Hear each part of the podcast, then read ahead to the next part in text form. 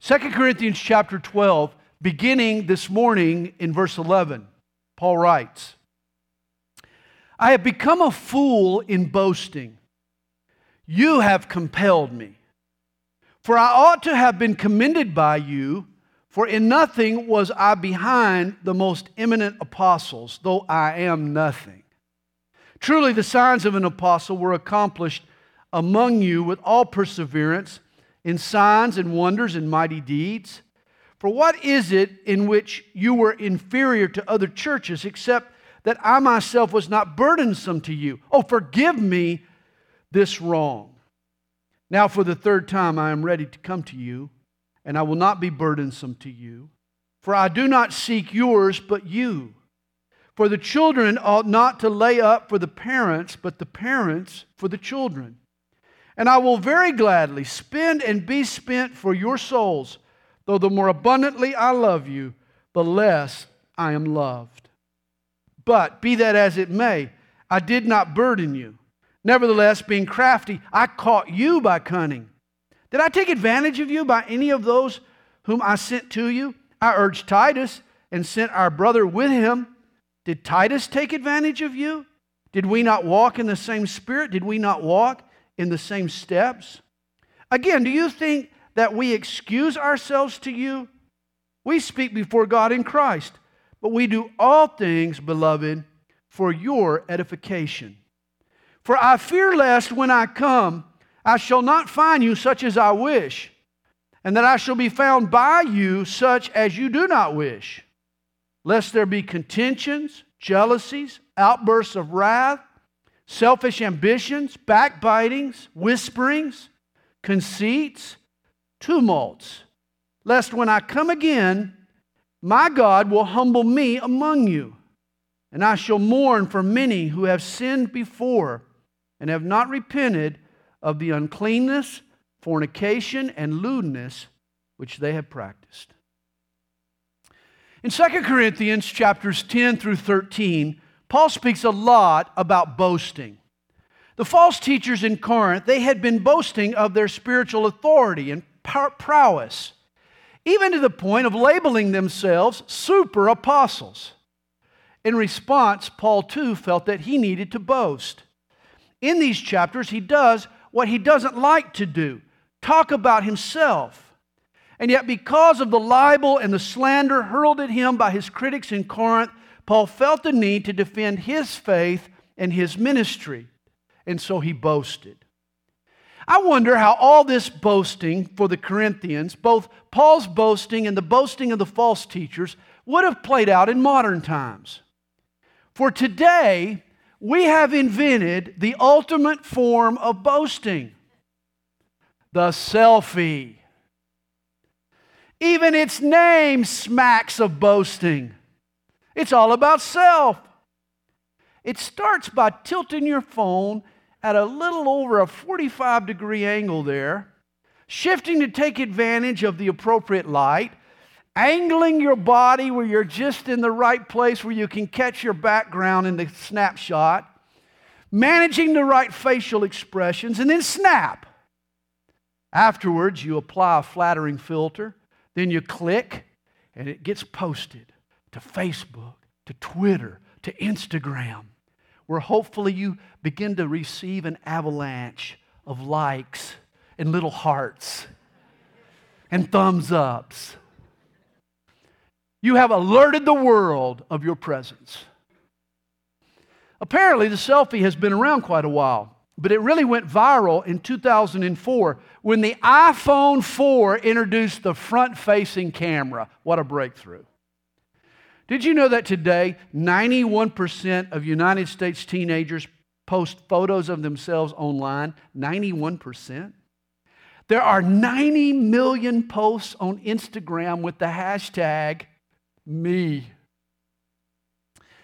Hey, we've even invented the selfie stick for picture takers with short arms, apparently. Now you can even post at a better angle.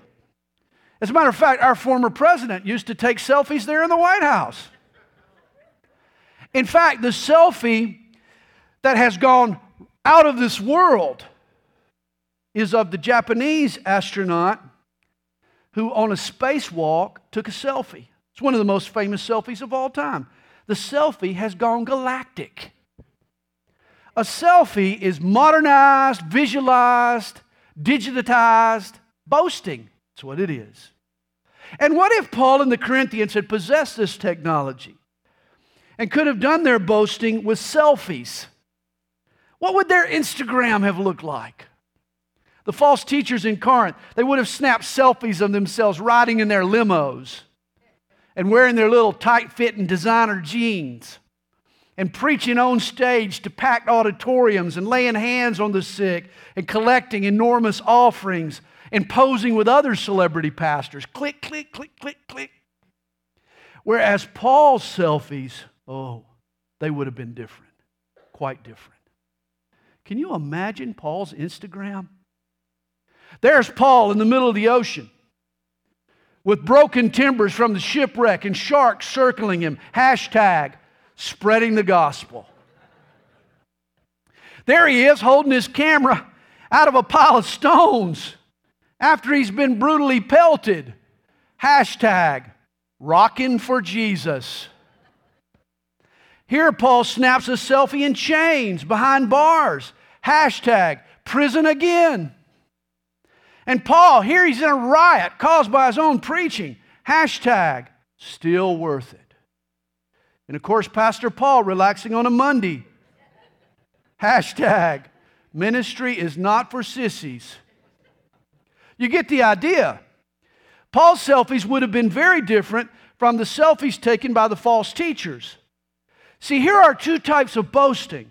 The Corinthian super apostles, they boasted in what the world would deem marks of success, whereas Paul boasted in his sufferings. What appeared to be weakness and loss and defeat. The false teachers pointed to self sanctioned awards as proof of their apostleship, whereas Paul boasted in his scars. His scars were the proof of his calling as a minister for Jesus. Paul had discovered the liberating truth that as a Christian, we are strong when we are weak. For it is in our weakness that God's strength works on our behalf, and we learn that His grace is sufficient for everything that we need. With this in mind, let's pick up Paul's very emotional defense here in chapter 12, verse 11. He writes to the Corinthians I have become a fool in boasting, but you have compelled me. I mean, it went against Paul's grain to spend any time at all posting selfies, talking about himself and his exploits. Boasting seems so foolish to Paul. Anything that we do for Jesus pales in comparison to what Jesus has done for us. But Paul was forced to boast. He blames it here on the Corinthians. He says, You have compelled me. You see, their attacks on the messenger were threatening to taint the glory of the message. If Paul's calling was being questioned, then the gospel would be held suspect. Paul boasted not to advance himself, but to defend the gospel of grace and to proclaim its authenticity. He continues, For I ought to have been commended by you, for in nothing was I behind the most eminent apostles, though I am nothing. Rather than having to prove himself to the Corinthians, this church should have been appreciative of all that Paul had done for them. You remember, amidst much persecution and opposition, Paul planted this church in Corinth. He lived there for 18 months, sewing tents by day, preaching the gospel by night. The Corinthians should have admired and emulated Paul's selfless service, but they were into selfies. And the false apostles took better selfies. They knew how to ham it up for the camera. They had the more spiritual looking pose. They took the prettier picture. They were more religiously photogenic. Paul was humble and a servant. In reality, the false teachers in Corinth had nothing on Paul. It's not that Paul saw himself as all that, but the false teachers were empty suits. They were all show. It should have been obvious. He sarcastically calls them what they arrogantly called themselves most eminent apostles. In the original language, it's super apostles. And yet they had nothing on Paul. In a comparison of apostolic chops, Paul exceeded them in every way. He possessed the real bona fides. He mentions his qualifications in verse 12. He says, Truly the signs of an apostle were accomplished among you with all perseverance in signs and wonders and mighty deeds. While Paul was in Corinth, rather than proclaim he was an apostle, he let his actions do the talking. Read Acts chapter 18 of Paul's time there in Corinth. He reasoned among them persuasively. He labored tirelessly. He spoke the words of God faithfully. God even spoke to him supernaturally in a night vision, in a dream. Apparently, he was there. While he was there, his ministry yielded signs and wonders and mighty deeds. Now, what exactly happened, we're not told, but based on his letters, I'm sure spiritual gifts played a part, like healings, discerning of spirits, working of miracles, faith perhaps. You see, one of the marks of an apostle in the early church was the presence of miracles in the man's ministry. The apostles were the first generation guys who had walked with Jesus. And so when it came to leadership in the church, they were Jesus' direct successors. Don't be surprised that the bar was set higher for these men. That's why the first Christians saw supernatural displays as God's confirmation of an apostle. Miracles were divine evidence. And on that basis, no one could doubt Paul's credibility. His resume of miracles was far more exhaustive than the empty boasts of the false teachers in Corinth. Paul's credits put them to shame. And he continues in verse 13 For what is it in which you were inferior to, or in other words, my treatment for you was less than that of other churches, except that I myself was not burdensome to you. Oh, forgive me this wrong. Paul's pen is now dripping with sarcasm. The only thing these super apostles did among the Corinthians that Paul didn't do was take their money. Paul is saying, Forgive me for not ripping you off. In early Christianity, it was an apostolic privilege to live off the financial support of the local churches. Yet while in Corinth, Paul passed on this privilege. Rather than take a salary from the church, he made tents with a friend. He lived off his own blue collar wages. In fact, he took financial support from other churches so he could minister freely to the Corinthians. He didn't want pleas for money to cast a cloud on his own motives. And yet, rather than appreciate Paul's concerns, his critics actually spun it differently. They said that he didn't collect an offering because he wasn't worthy of their support. He had no right to take any kind of apostolic support since he wasn't a legitimate apostle. They put Paul down for the very reasons he should have been applauded. Unlike the false prophets who liked to profit, Paul had some integrity. He says in verse 14, Now for the third time I am ready to come to you, and I will not be burdensome to you, for I do not seek yours, but you. Paul planned a third visit to Corinth, and he wasn't after their money, only their hearts. I do not seek yours, but you. Realize there are two approaches to ministry. Some pastors feel the congregation exists for them they would never say it, they would never admit it, but in a thousand subtle ways, this is what they communicate from day to day. The church is there to pay the pastor what he thinks he deserves, to fulfill the pastor's dreams of grandeur and greatness. The church becomes his empire, a testament to his ministerial greatness. It's his church. But there are pastors with a different approach. They live to serve the congregation. They exist for the people. It's not the people who exist for them. They're there to serve and give and love and teach and help. They realize that the church belongs to Jesus, it's His bride. They're just groomsmen. They would never take advantage of the bride of Christ. A faithful pastor is content to live in the background and to remain a humble groomsman.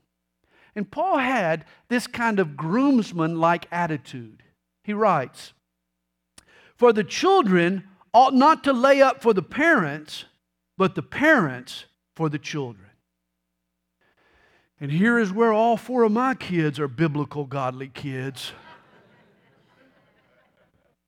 Oh, this is how they think, all right. Hey, let's invite mom and dad for dinner tonight. Maybe dad will pick up the check. And I understand, I've done it to my dad. The father is the one who scrapes and saves and sacrifices for his kids, not vice versa. Parents lay up and pay up for their kids. The flip side is that my children will one day do the same for their own kids. Which reminds me of the four kids who decided to chip in and buy Dad a nice Father's Day present. One of them suggested, hey, let's get Dad something we all can get something out of. They all agreed it was a great idea. And so they pitched in and bought him a new wallet. Here's the best definition I've ever heard of a father he's a man who now carries pictures where he once carried his money. Paul is stating it's parents who support their kids, not the kids who support their parents. And what's true of a parent is the reality for a pastor, a good one. A true pastor will have the heart of a father toward his congregation. He sees his ministry as a means to serve the people he loves, not a way for them to serve him. I love verse 14. I've been a pastor now for 36 years. And I've been a parent for 33 years. And at times I've marveled at how much I've learned about parenting from pastoring. And equally so, I've been amazed at how much I've learned about pastoring from parenting. There's so many similarities. Both are selfless, costly, other centered occupations. The only way to be a good dad is to take me out of the equation. And the only way to be a good pastor is to do the same. Of course, you've seen other parents. These are the ones who put bumper stickers on their luxury cars that read, We're spending our children's inheritance. You've seen these. Or the message plastered on the back of the Winnebago Sorry, kids, it's all spent. That's a parent who's decided to defy convention. And this was certainly the motto of the false teachers in Corinth. It should have been engraved on their Bibles. They were spending the family of God's inheritance. Their exorbitant salaries, these lavish expense accounts of the false teachers, were crippling the church's progress. And Paul would have nothing of it. He understood the only reason a man should ever be involved in Christian ministry is to see other believers mature in their faith. The church is no place for spiritual entrepreneurs whose goal is to build a name for themselves or to make a buck off God. The pastor should be like a good dad. And this is why Paul concludes, and I will very gladly spend and be spent for your souls. Pastor Paul was willing to drain his life away on these Corinthians. He would gladly spend and be spent to better their souls. Paul loved the Corinthians so much, he would exhaust his resources. He would burn his last ounce of energy. He would even sacrifice his health and his future to see the souls of these Corinthians flower and flourish. Again, this is the heart of a true pastor. And when you find a person like this, support him, follow him by all means. Did you know that pastors are like garden hoses? Some are sprayers and some are soakers. A hose with a sprayer directs the water to a specific spot. Press the handle and it increases or decreases the strength of the flow. Tighten the sprayer and you can adjust the flow wider or narrower. But you're in control. If you got one of those sprayers, you can manipulate it. You can adjust the focus and the volume and the radius. Whereas a soaker is a hose with perforations, it has holes over the length of the hose. Water just flows, it just oozes. You snake it through the garden, and water just oozes from it indiscriminately. It's no longer the one holding the hose that's in control. A soaker has no choice but just to leak. And I think Paul was a soaker, not a sprayer. He wasn't a career oriented pastor where his efforts were limited to a time and a place. It wasn't a job to Paul where he paced himself a little here, a little there, so it might best benefit him in the long run. No, Paul's goal was to throw himself into whatever it was that God had him doing at the time. Spend and be spent, he said. Lord, just put me in the garden and let me soak. Paul's attitude was to give and give and give some more. Lord, let me serve. Let me help wherever I'm at, however I can. Let me bleed out for Jesus' sake. And here's my question for you this morning Are you a sprayer or are you a soaker? Hey, will you serve the Lord, but only in the narrow ways that you can control?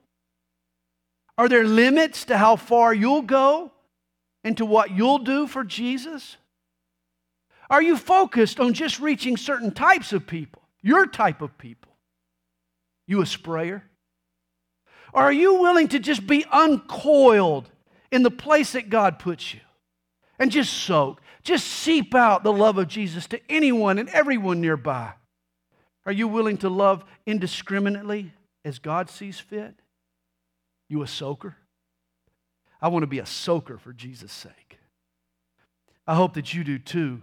Let's spend, gladly spend, and be spent for Jesus. And again, that wasn't the Corinthians' attitude. For Paul groans, though the more abundantly I love you, the less I am loved. How sad. Rather than soakers, the Corinthians were sponges.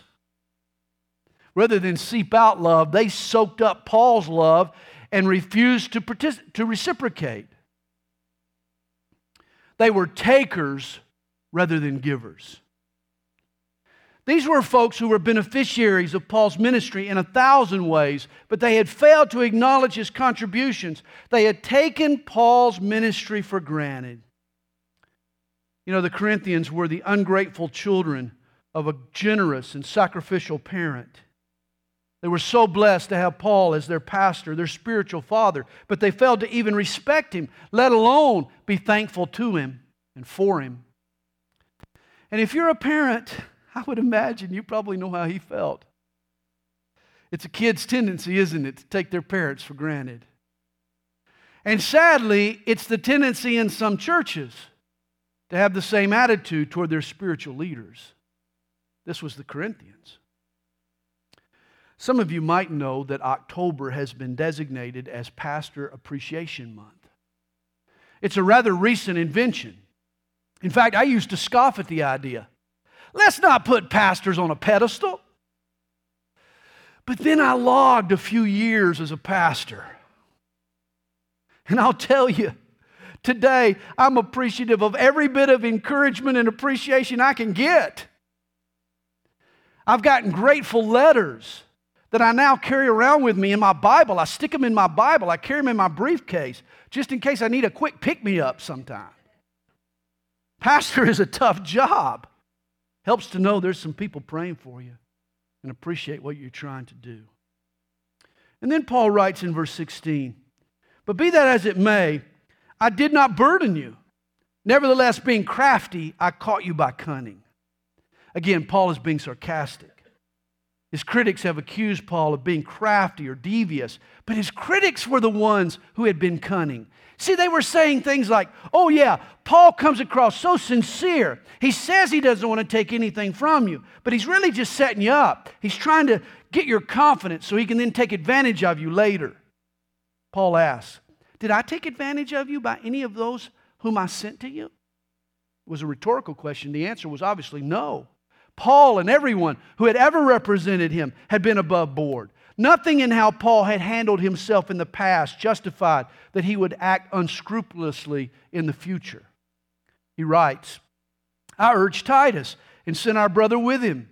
Did Titus take advantage of you? Did we not walk in the same spirit? Did we not walk in the same steps? Not once did Paul or any of his pals manipulate or intimidate anyone. They all had the same loving attitude toward the Corinthians. He says, Again, do you think that we excuse ourselves to you? We speak before God in Christ, but we do all things, beloved, for your edification. Their only motive was to edify, that is, to build up the Corinthian church. Paul goes on in verse 20 For I fear lest when I come, I shall not find you such as I wish, and that I shall be found by you such as you do not wish. See, Paul is hoping the Corinthians are living holy lives. The Corinthians are hoping that Paul will be a tolerant guest. but they're just both fishing for what they were wishing. A serious conflict is on the horizon here. Hey, it's about to get ugly. If the Corinthians are living in sin, like Paul has heard, he's going to have to bust some chops. Such behavior is a poor witness. Rather than a happy visit, he's going to be forced to issue a stern rebuke. He's going to have to exercise some discipline here. A showdown was brewing in Corinth. And I need to tell you, and I hope it doesn't burst your bubble, but sometimes church life gets ugly. It just does. Christians don't always handle difficult situations like Christians. Don't forget, Christians are redeemed people, saved people, forgiven people, even changed people, but none of them I've met are perfect people. God never promises perfection in this life, not in these fleshly bodies, not in this wicked world. Today, we're all a work in progress. That means at times we're going to struggle with hurt feelings. And we're going to express ourselves awkwardly. And we're going to fail to be as sensitive as we should be. On occasion, all humans, even Christians, open their lips and shoot from the hip. They do. Go back to the illustration of parents and children. Do parents always keep their cool?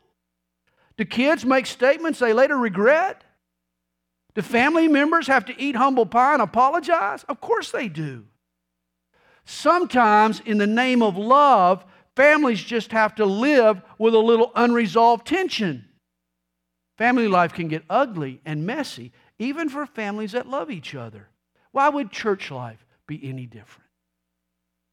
I've been among spiritual giants, godly men, and it still got ugly. Tempers, tempers flared, harsh words were said. Sometimes the circumstances are so complex and the issues are so murky that a little ugliness is inevitable. I hate it when it happens. I do all I can to prevent it. I pray I'm not the cause of it. But at times, Christians get mad and confused and upset and ugly toward one another. You'd think we'd always mind our P's and Q's, but on occasion the wheels come off, and only time and patience and grace can repair the damage. I'm just saying, when it happens, don't you be shocked.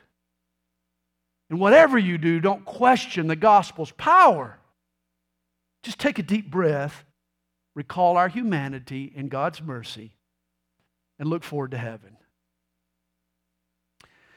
And Paul was afraid that his visit to Corinth was headed for this kind of ugliness, especially if the Christians continued in the following lest there be contentions, jealousies, outbursts of wrath, selfish ambitions, backbitings, whisperings, conceits, tumults, contentions, contentions in the church? Quarrels, Donnybrooks, rhubarbs?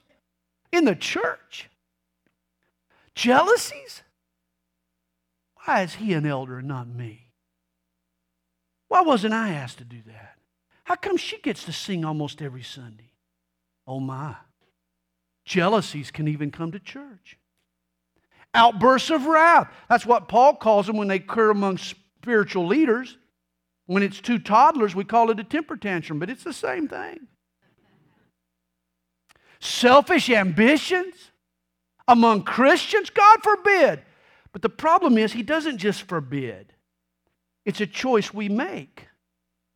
God knows we all have selfish ambitions, and we have to be willing to lay aside our agenda for the greater good, for the sake of unity, for the glory of God. Backbitings? You mean that's not just a problem in the nursery? No, this is why Christians wear shirts and sometimes jackets to cover the teeth marks. When you're shocked to hear the derogatory things someone said about you, please remember what you've said about me. I'm the pastor. I know I'm a target. Don't tell me you've never criticized one of my sermons or some decision I've made or some comment or maybe one of my jokes. Don't tell me that. I got your teeth marks. Let's compare dental records. Back here. I got the marks on my back to prove it. Yet I still come to church. I still love you. I haven't given up, and neither should you. Let's just knock off all the backbiting and whisperings or the rumor spreading. Why is it some of our prayer requests sound like juicy gossip? Avoid the hush conversations, the whisperings. If you can't say what you think loudly, don't say it. Paul also fears conceits among the Corinthians. The word means inflating or swelling. Paul is afraid the Corinthians will get the big head. They'll get swollen with pride. They'll think more of themselves than they should. And I fear this for myself. It occurs so easily. You know, you can become proud of your humility. it's kind of funny. I'll never forget the name of the Christian musicians who had the tongue in cheek name, the Fabulous Humble Brothers. Pretty cool. Humil- humility is the most elusive virtue. It's when you think you've obtained it, it's certain that you haven't. And lastly, Paul was afraid of tumults, or literally chaos. The Corinthians had already shown this tendency. From 1 Corinthians, we learned that this church was out of control. There were divisions, they were tolerating immorality. They had taken their disputes to the pagan courts. They had misunderstood marriage. They had misinterpreted Christian liberty. They had violated gender roles. They'd abused spiritual gifts, and that was all in just one Sunday. That's what Paul's letter to the Corinthians was all about, his first letter. He wrote to set in order a tumultuous church.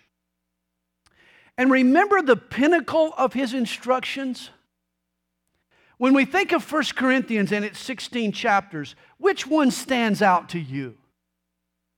To most people, it's chapter 13. Without love, you ain't nothing.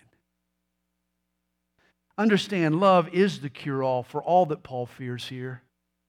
He was worried about contentions, but love is kind.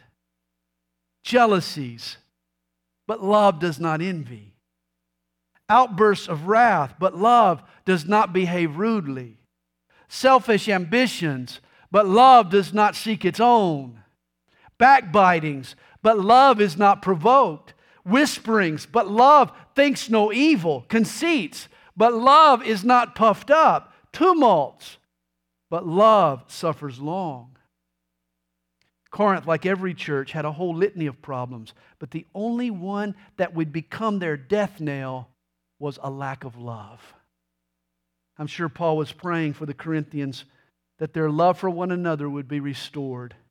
And that's what I'm praying for our church, that we'll love one another. Paul closes with his greatest fear. He writes, Lest when I come again, my God will humble me among you. If Paul comes to Corinth, to this church that he planted, that he led to Christ, that he discipled for almost two years, that he still practically pastored. If he comes to this church and he finds them selfish and unloving and immoral, he'll be embarrassed. He'll be humbled among them. I doubt if it's ever been a motivation for you, but perhaps you should consider this. When the other pastors in churches travel in for our various conferences, do you care about the church that they find? Do you want your pastors embarrassed by a chaotic, selfish, carnal church? Do you want your pastors to be humbled before their peers? What if someone comes into our church and says, Why is Pastor Sandy hosting a conference for church leaders when his own people don't do anything? See, that's exactly what Paul feared folks would say about him after they had visited the Corinthians. He hoped he wasn't humbled by them. And then he writes, And I shall mourn for many who have sinned before and have not repented of the uncleanness, fornication, and lewdness which they have practiced. He's talking about the brothers and the sisters in Corinth who are still caught up in sexual sin. Fornication is sex before marriage. Uncleanness and lewdness are other kinds of illicit sex. And Paul says he'll mourn for them. Not because they fell into sin, all Christians are capable of backsliding, but because they refused to repent. They didn't want to change. They liked their sin. They were happy in their sin. And this is the issue for us. Not the fact that we sin. We're all going to sin from time to time. It happens. We're fallen people. But are we willing to confess it when it does and ask God to change us? The Greek word Paul uses that translates mourn describes mourning for the dead. And this is how Paul sees the person who's gotten comfortable in their sin, who's gotten adjusted and likes their sin. He sees them as dead to God. They're the walking dead. Paul doesn't want his next visit to Corinth to be a wake for a dead church. He wants to find fellowship, not a funeral. He wants their reunion to be a celebration. Now, let me sum up this morning's text with a few overarching thoughts. Paul's second letter to the Corinthians is unique. It's not a dissertation in theology and doctrine, it's not even practical lessons on Christian living. In this letter, Paul pours out his heart. Don't you feel it? Don't you sense it as we read this? He's pouring himself out, he's sharing his heart. He's getting personal with the Corinthians in a way he does nowhere else. And here is the big takeaway. Here's what this means He cared. He cared. Unlike the false teachers in Corinth, Paul took Christian ministry seriously. He had a parent's heart for the people in this church. He hurt when they hurt. He rejoiced when they rejoiced. It really mattered to Paul. They really mattered to Paul. And likewise, our church should matter to us. We should matter to each other. Pastor Kent Hughes writes in his commentary on 2 Corinthians Love the church, serve her, spend and be spent, seek souls, and your heart will know an index of fears unknown to the uncommitted heart. But you will also know joys that are unknown to the self serving. Indeed. If you want a rich, deep, meaningful life, you've got to care enough to hurt. You've got to risk enough to rejoice. You've got to even endure the ugliness. You've got to stop taking selfies and thinking only of yourself, you got to think about others, especially this church, your church.